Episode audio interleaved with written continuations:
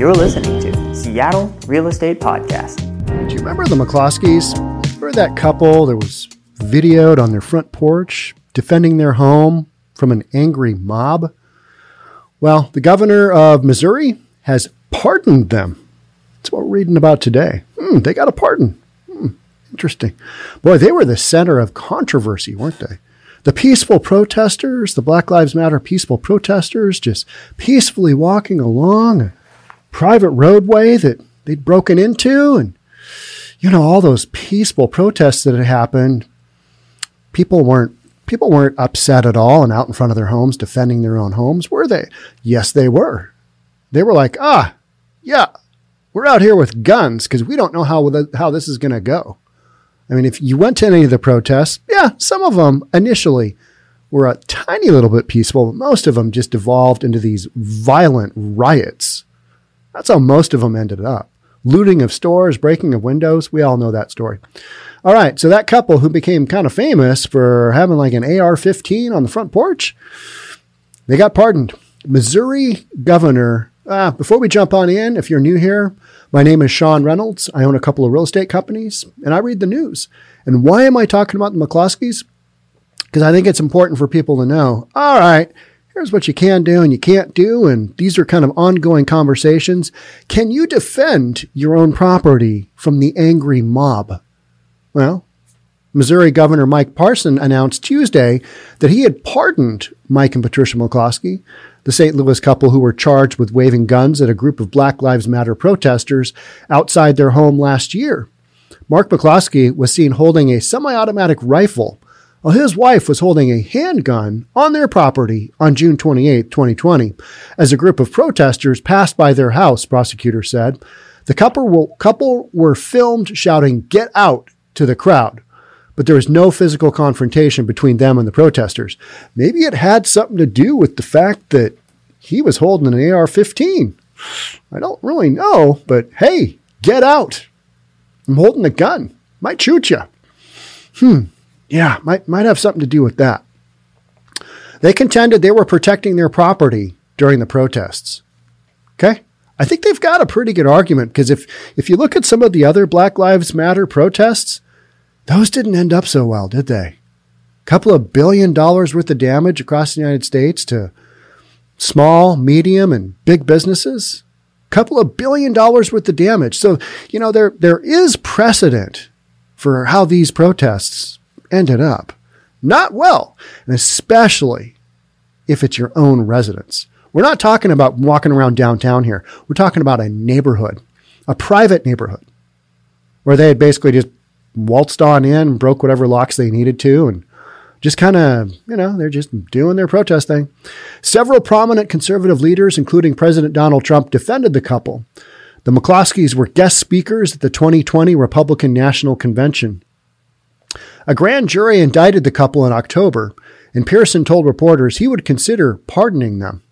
The couple pleaded guilty to misdemeanor assault and harassment charges in June. They surrendered their weapons, and Patricia McCloskey was fined $2,000, while her husband was fined $750. When Judge David Manson asked, uh, David Mason asked Mark McCloskey if he acknowledged that his actions put people at risk of personal injury, McCloskey replied, I sure did, Your Honor. Mark McCloskey, who announced in May he was running for U.S. Senate, told reporters outside the courthouse after the hearing that he would do it again. Would he defend his home from the angry mob? Yes, yes, I will do that again.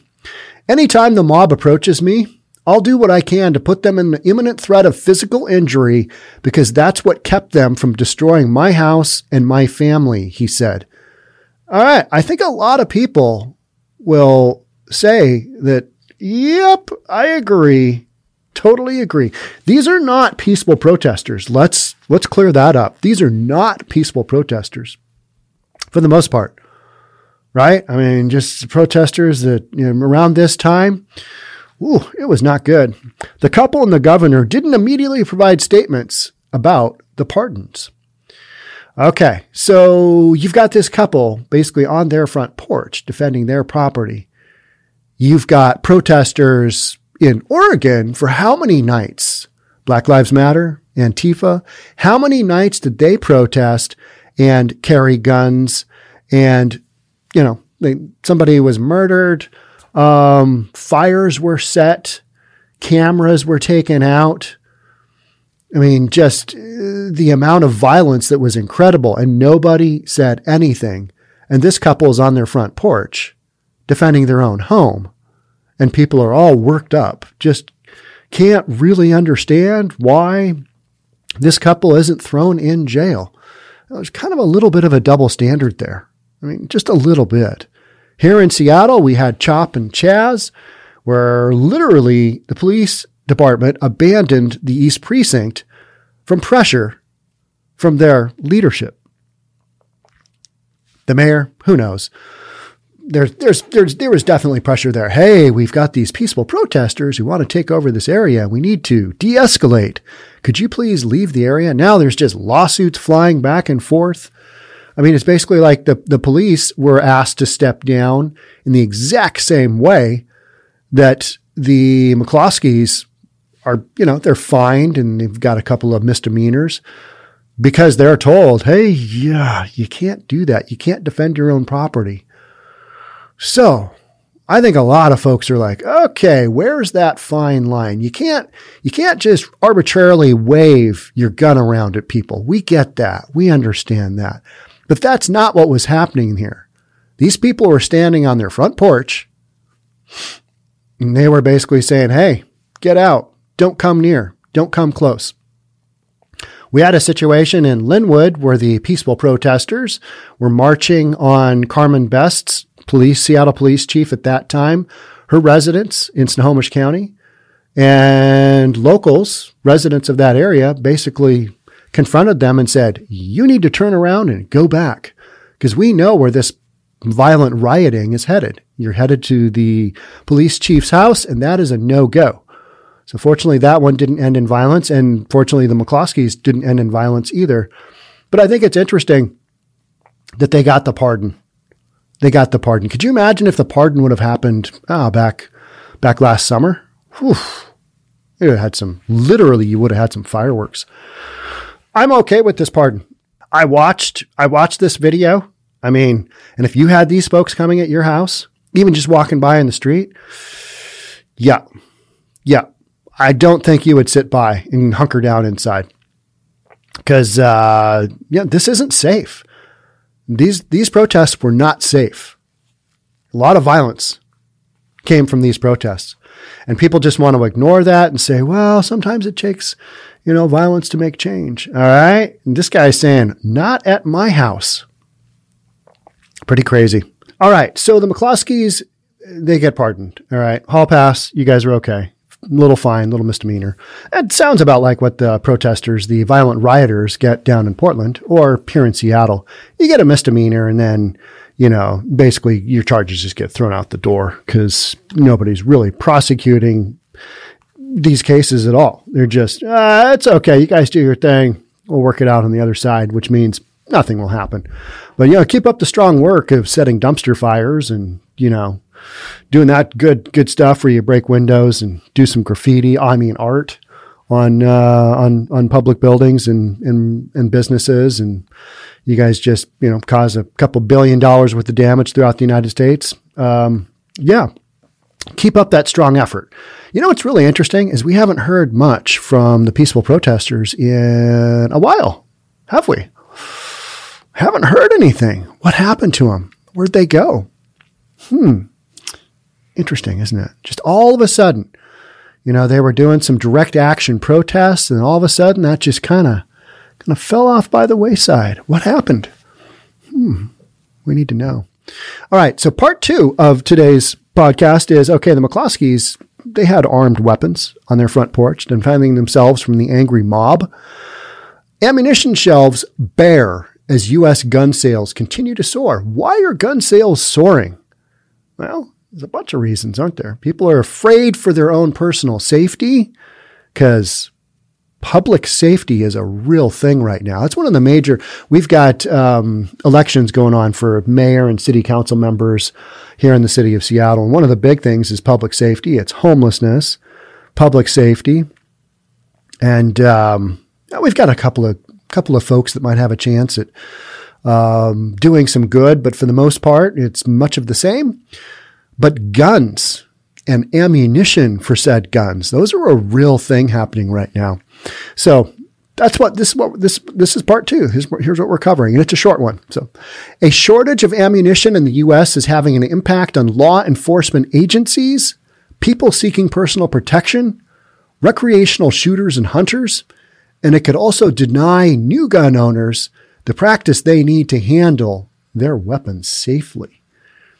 There's just a massive demand for shells out there, isn't there? It's coming from all angles. People that are afraid that guns are going to be outlawed. It's going to be harder to get a hold of a gun. They're buying up ammunition. And we've had a run on ammunition now for how many years? It's been quite a few years now. I can't remember when we first heard that story of like, hey, you can't really get, you know, ammunition for like your nine millimeter or whatever it is, um, that are the, the hot commodity, the hot, hot, uh, the gun in demand. Manufacturers say that they're producing as much ammunition as they can but many gun store shelves across the country are empty. And so you'll see tweets and, and things from people who are like, I got this, I got this box of shells at this store. They've got two more. Hurry. it's just crazy. People want their guns. They want their shells. The ammunition shortage has caused some law enforcement officers to cut back on firearms training while a record number of people are buying guns for the first time and prices for ammo continue to rise. So we've just got we've got a world where guns are being blamed for the rise in shootings, for the rise in murders. Blame the guns. It's not the people pulling the triggers. The fork makes you fat, right? I mean, we all know that forks make everybody fat. It's not putting it in your mouth. We talk about that because that's just such an easy analogy. It's like, no, guns don't kill anybody. They're a tool just like the fork is to getting the food from the plate to your mouth. But nobody makes you put that fork in your mouth. You choose to do that. Whether you choose to eat a lot or a little, it's kind of up to you. Whether you choose to pull that trigger or not, whether you choose to load said shells into said gun or not, that's kind of a person's call, isn't it? Individual choice. I will choose free will. So, some people think that their gun, you know, their right to a gun is going to be outlawed. McCloskeys, they believe it is their right to stand on their porch and shoo away the angry mob. And a a uh, governor basically said, hmm, "Yep, agreed." So things in some states handled a little bit differently than other states, right? So where is this all going to take us? You've got governor saying, "Ah, it's okay. You guys do your thing. You're all right. Pay a little fine. You're good to go." you've got people buying up guns in record numbers. The thing that I always, the thing that always comes to me is, all right, so we've got record levels of guns being purchased, but those are by citizens that we know are taking out permits, right? They're taking out permits. They are legally obtaining these guns. They're doing the holding period, all that. Citizens are demanding ownership of guns in record numbers, as well as the, the ammunition for the guns. Those are the folks that are legally doing what they should be doing. These guns are registered. The guns that are causing the, the violence that are actually being used, most of the time they're stolen. They're stolen. These are criminals that are shooting each other. And I do say criminals because it's a crime to shoot another human being the criminals that are shooting each other, they're using stolen guns. They're using jacked guns. They didn't apply for a permit. They didn't go into Walmart and get their gun. They didn't go into their their favorite Dick's Sporting Goods and wait three days to go shoot their fellow human being. They got a stolen one. They already had a stolen one. They stole the gun from somebody. They bought a stolen one and they used that. But people don't want to focus on that. And also, it's handguns. We're not talking rifles here. We're talking small handguns because that's what you need if you're going to carry it around in a car. You're going to hop out and do one of these shootings. That's just what's going down. And people want to focus on, well, what about the, the, the high magazine guns? Yeah, those will show up in mass shootings every now and then. But your day in, day out shooting in Portland and North Portland, your day in, day out shooting in Chicago, those are handguns, just period. So you've got this whole dichotomy of the legal guns, the legal ammunition, the people who are actually defending their homes. And then you've got this rise in violence that's not just due to defunding the police. It's due to people feeling just overwhelmed and they don't know what to do. And they're also thinking, eh, odds are, since there aren't enough cops on the streets, if I pull this trigger, odds are slightly higher that I'll get away with this. I think you've got a certain aspect of that as well. I don't think you can deny that. And that's what we're seeing happen. The uh, shooting numbers for last weekend in Chicago, oof, not good. And it's just, if that's a weekend thing, right? You just pull up your news on Monday. It's, it's, it's crazy. The, the number of people that are being shot and killed, just record levels of, of numbers. But as far as the ammunition shelves being bare, those are citizens that are concerned for their own safety. And then that filters over to um, you know, police and their ability to get get ammo, and then you know it does it does hit on the the new gun owners. They don't have enough shells to use to practice. Okay, all right, but that's that's a little bit of a stretch here. That's kind of it's really down low on the priority range, but it's there, right? And man, how long is this going to go on for? Probably a while, right? Because like everything else, we've had these supply chain issues where you know, were gun manufacturers, were they considered essential during the beginning of the pandemic? I don't know. Were gun stores, were they declared essential? So many businesses were arbitrarily Small grocery stores, you guys are shut down. Big ones, you're open. You're okay. Home Depot, you guys are two thumbs up. Commercial real estate, no, you guys are closed down. Residential, well, we're gonna, yeah, we're gonna let you guys go because the whole home thing, we, we got to square that away. I mean, literally, the government decided the winners and the losers. Was were gun stores? Were they open? I don't remember. Maybe you'd remember. Maybe you've got a gun. I don't know and it's important to you whether you can get shells during the pan beginning of the pandemic or not. You've got so many different storylines going on here, and so many of them people take one angle of the story and oh, it's all, you got to get all these guns off the street. The guns are causing all this this rise in violence, and yet then you've got the actual stories, which are yeah, these aren't people getting obtaining guns legally. So take the legal guns off the street. Who's going to have guns? You got it, the criminals and the McCloskeys and all the citizens in the United States who have legally obtained them. It's a nightmare, right? I mean, it's just a nightmare. I think you're going to see crime and you're going to see gun violence continue rising for a while because you certainly don't have any police out there to, you don't have the additional police, I should say, to put in place the Portland Police Department is working on an effort to basically put back together their gun violence reduction team, but they don't have enough cops to basically put that team back together. They don't have enough volunteers. There's too much liability. Nobody wants that job. And so you're just going to continue to see situations where gun violence and those choosing to pull those triggers continue. That's going to keep on going it's going to take a while before we can actually get some more cops on the street. And uh, half these cities, they don't want more cops. They're just like, ah, it's okay. We're going to work this out on our own. We're going to send in some unarmed social workers. What could possibly go wrong? We'll just have to see. All right. That's it for me on this one. Thanks for being here. Thanks for being part of the Seattle Real Estate Podcast. Kind of a weird two parter, but um, the McCloskeys pardoned and not enough shells in gun stores, shelves shells and shelves. It's a thing. Or it's not a thing because there's not enough shells for the shelves. Talk to you guys soon. Stay safe. Bye for now.